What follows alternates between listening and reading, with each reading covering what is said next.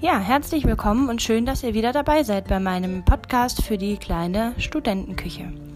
Heute gibt es auch wirklich nur ein kleines Rezept von mir, eignet sich aber perfekt fürs schöne Frühstück mit den Eltern, ein Brunchbuffet oder gegebenenfalls auch für ein Partybuffet.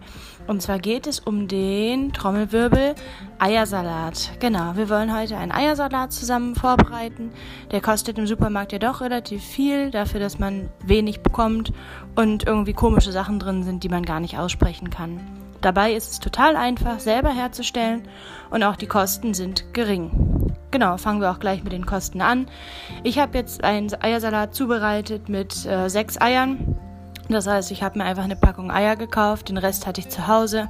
Also komme ich so ungefähr bei drei Euro raus. Ich glaube, viel mehr kauft ihr auch nicht, braucht ihr auch nicht äh, an Geld ausgeben. Kommt natürlich drauf an, was für Eier ihr kauft.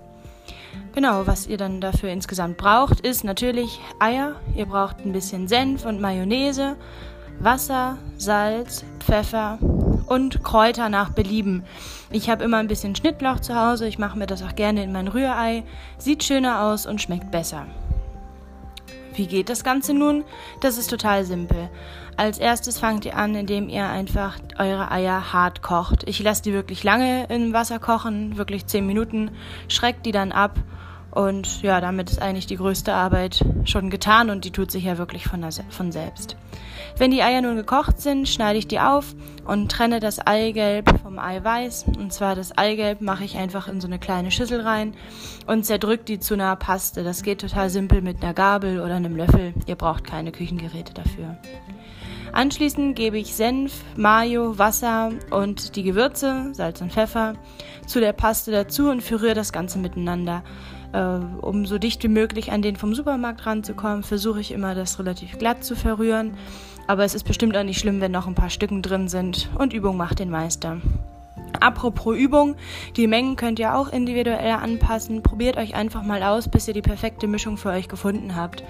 Achtet einfach da dann darauf, dass ihr relativ wenig Senf oder Mayo am Anfang dazu gebt und wenig Wasser, das wird nämlich schnell zu flüssig und gebt einfach so viel hinzu, bis euch die Konsistenz gefällt und danach kommt natürlich der Geschmackstest. So, jetzt haben wir die Paste fertig, die ist gut gerührt. Äh, jetzt gehen wir zu den hart gekochten Eiweißschalen, die wir noch haben. Die werden einfach in kleine Stücke geschnitten. Auch da findet raus, wie gerne, ob ihr das groß haben wollt oder klein. Ich finde für aufs Brot oder sowas, ich mache die immer so, ja, ja, vielleicht so einen halben Zentimeter groß, aber ich gucke da auch nicht wirklich drauf. Ich hack das einfach durch und schmeiße es rein. Genau, das macht ihr auch. Einfach in die Paste rein, äh, reinschmeißen, den Kram und das Ganze nochmal ein bisschen verrühren und dann am Ende einfach die Kräuter draufgeben. Wie gesagt, ich nehme gerne Schnittlauch, das sieht ganz hübsch aus, auch wenn man das dann äh, in einer schönen Schüssel fürs Buffet garniert. Einfach nochmal oben drauf so ein bisschen was Grünes oder irgendwie ein Blättchen oder eine Salzstange kann man auch cool reinstecken.